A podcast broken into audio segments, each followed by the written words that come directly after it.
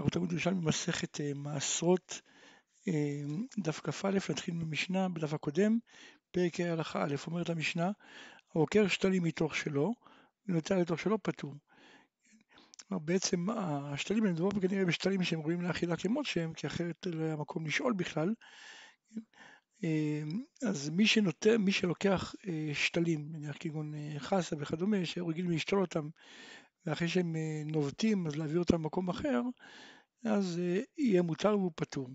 לקח במחובר לקרקע, פטור. למרות שבדרך כלל שמקח, אה, למרות שמקח קובע למעשרות, אבל אם זה מחובר לקרקע הוא לא קובע.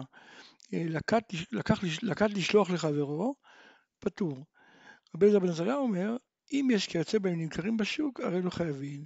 ואם דבר כזה זה יוצא, נמכר בשוק, אז אה, כיוון שזה כבר ראוי לאכילה וזה נגמר קצת למלאכה והמקח אה, קובע, אז לכן הרי אלו חייבים. החבר יהיה חייב, אסור לאכול ממרעי, אלא אם כן אה, יתרום לפני כן. העוקר לפת וצנונות מתוך שלו, ונוטע לתוך שלו, לזרע חייב מפני שהוא גורנן. כן, כלומר לפת וצנונות בעצם אחרי שמשאירים אותם לגדול, אז הם לאט לאט מתקשים, ולמעלה פה צומח להם איזה פרח ו, וצומחים שם זרעים, כן? אבל הצנון הופך להיות כבר לא ראוי לאכילה. אז אה, ברגע שהוא אדם לוקח צנונות ונוטע אותם לזרע, אז אה, מחייבים אותו כיוון שלא יהיה להם שום חיוב אחר, זה בעצם החיוב האחרון שלהם, זה גורנן, אין להם יותר חיוב, כי אחרי זה הם בעצם יתקשו וגם מה שיצא מהם זה הזרעים הוא לא ראוי לאכילה. בצלים שהשרישו בעלייה טהרו מלטמא. כלומר ברגע שהבצלים אה, השרישו אז עניין מסוים הם נקראים כאילו שהם שתולים זה עניין הטומאה שהם נטהרו מלטמא אבל לא לשאר העניינים.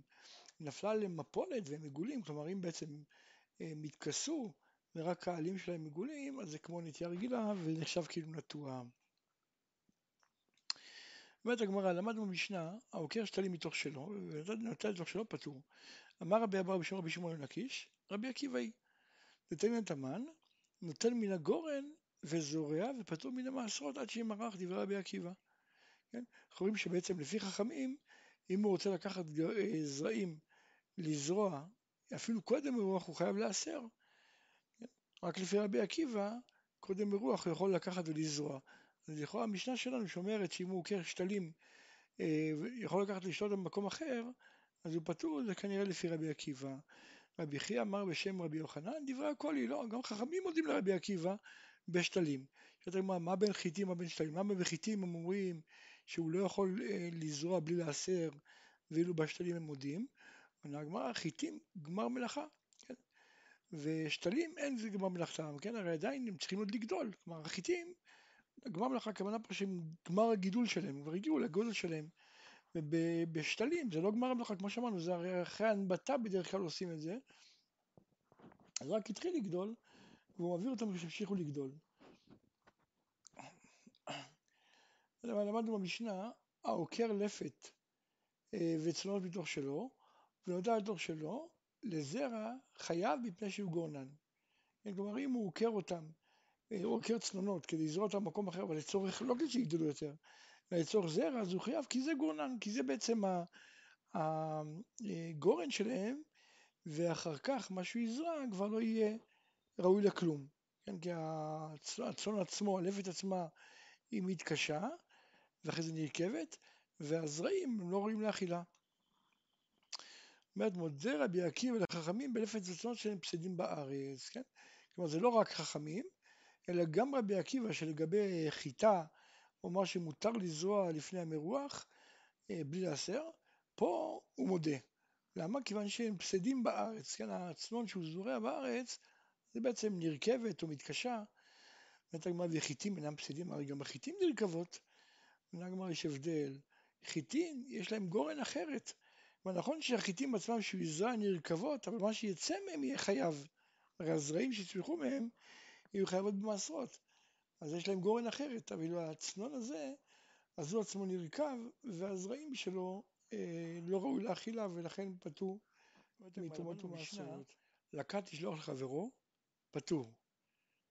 מסברה שמתנה זה לא כמו מכר. הרב אמר שמה שהמשנה התירה זה רק לנטוע, אבל אה, לאכול יהיה אסור, אפילו אכילת הרעיית שאסור.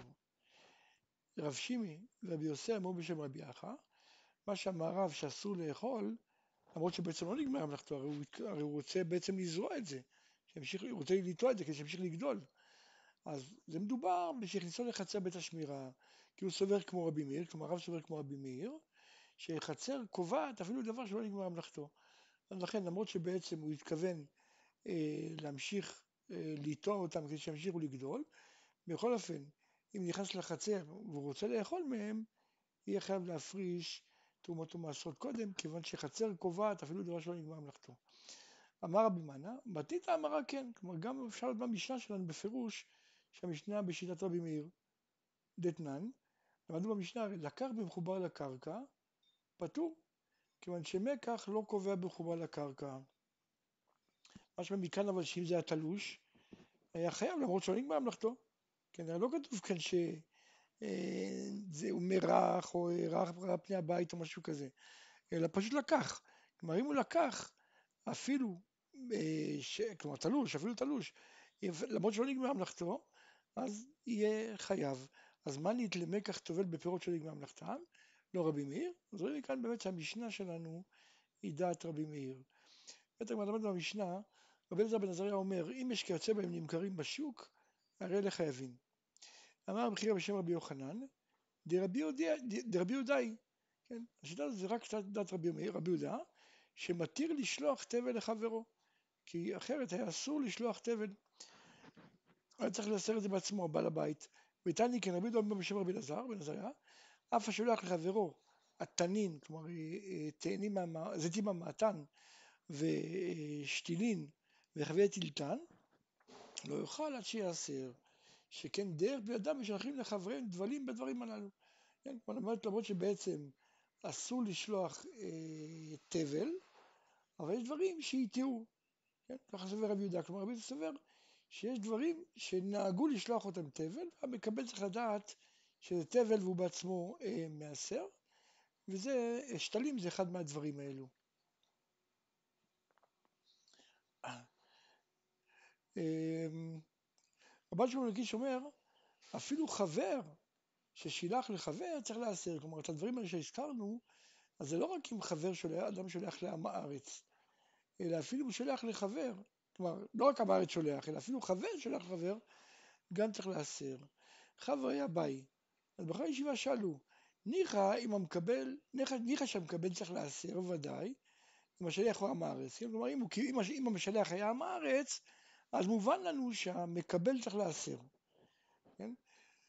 למה? כי עם הארץ חשוד, אבל אם המשלח חבר, אז למה הוא צריך להסר? וכי חבר חשוד לשלוח דבר לא מאוסר? אמר רבי יוסי, וכי עם הארץ לגבי תרומה לא כחבר הוא? כן? הרי למדנו שלגבי תרומה, כן, אפילו עמי ארצות מעשרים, כלומר בעצם עם הארץ לעניין של תרומה גדולה, הוא נחשב חבר. ואף על פי כן, אף על פי כן, מי שמקבל את הדברים האלה, השתלים וטילטן וכולי, אז צריך גם להפריש תרומה גדולה, כאילו זה ודאי. אז רואים מכאן שאפילו מחבר צריך להסר. אלא כן נהגו בני אדם להיות נותנים לחבריהם דבלים בדברים הללו. כן, אלא באמת הסברה היא שבדברים האלו, נטיעות וחברי טילטן וכדומה, אז אה, נהגו, כולם יודעים ששולחים את זה לא מאוסר, והמקבל יודע שצריך להסר, אז לא משנה אם השולח הוא עם הארץ או שהמשלח הוא אה, חבר. ראית מה למדנו במשנה, העוקר לפת וצנונות מתוך שלו, ונוטע מתוך שלו לזרע חייב, מפני שהוא גורנן. אומרת הגמרא, ולא שניה אם הקרן לזרע או להפקר או לחוץ לארץ, כלומר כל דבר שאין להם גורן אחרת, כן? כלומר אם הוא עוקר אותם, אמרנו לזרוע אותם כדי לקבל זרעים, אז אה, כיוון שאין להם גורן אחרת, כי הרי הצנון עצמו התקשה והתוצאה של זה זה זרעים שלא רואים לאכילה, אז לכן הוא חייב. אבל באותה מידה, גם אם הוא מתכוון להפקיר את זה, אז גם אין גורן אחרת. הוא לא יגיע למקום שהוא יהיה חייב להסר. וגם אם הוא שולח את זה לזרוע את זה מחוץ לארץ, אז גם כן, אה, אפילו להוסיף שם, שיגדל יותר שם, לא רק לזרעים, זה גם כן, אה, אין להם גורן אחרת, ובכל המקרים האלו, אז הוא חייב להסר. אומרת הגמרא תמרן תנינן, לעולם הוא נותן משום פאה ופטור מן המעשרות עד שימרח. כלומר אם הוא רוצה הוא יכול להוסיף אה, לפאה עד שהוא ממרח, את הגורן, ונותן את הקרי, כן? אה, ונותן משום הפקר ופטור מן המעשרות עד שימרח. כן, מה שם משמה, שלמרות שמדובר על חיטה שהיא כבר גדלה וכבר, אה, כן, הכל הסתיים, רק עדיין לא מרח, אף על פי כן הוא יכול להפקיר. אז איך פה אתה אומר שאם הוא עוקר את עצמו לצורך הפקר, כיוון שאין לו גורן אחר חייב להסר. תמן הוא מפקיר את הכל, לכן פטור. כלומר שם מה שדיברנו, שנותן משום פאה, או מפקיר לפני שהיא מרח, מדובר שהוא מפקיר את הכל, הוא מפקיר את כל החיטה, כמות שהיא. כלומר את הזרעים עצמם. במחה, פה מדובר שהוא מפקיר את הגידולים, אבל העיקר נשאר שלו. הרי הוא רוצה הרי בזרעים, אז בעצם מבחינתו כל שאר מה שגודל הוא הפקר, ומה שהוא צריך זה העיקר עצמו נשאר, אלא שהתוצאה של זה שהגידולים שהם הפקר הם יגדלו על העיקר, הם היו יותר מרבים מהעיקר, והם יבטלו את העיקר. אז בעצם הוא מפקיע את העיקר ממעשות, על ידי שזה בעצם, הוא מפקיר את הגידולים, בסופו של דבר הגידולים יגדלו ויפקיעו מעשרות מן העיקר. עכשיו, מה הראיה שמדובר באמת בצורה הזאת שהוא מפקיר רק את הגידולים, אבל העיקר נשאר אצלו? דעתנינא לחוץ לארץ, הרי ברשימה מופיע הפקר וחוץ לארץ, הכוונה שהוא בעצם עוקר מהארץ שתלים קטנים ומעביר אותם לחוץ לארץ, ישתלו אותם שמה, שימשיכו לגדול. ושמה הגידול יגדל, ירבה על העיקר, והתוצאה תהיה שבעצם גם על העיקר הוא יהיה פטור מתרומות ומעשרות. דנינא לחוץ לארץ. והרי שניה חוץ לארץ בין לעיקר בין לגידולין, שהעיקר שגדל בארץ הרי נשאר חייב, והגידולים פטורים, כן? אלא התוצאה היא שכיוון שהגידולים יהיו יותר רבים על, ה, על העיקר, אז בעצם גם העיקר ייפטר. אז למה הפך שניה בין עיקר לגידולים?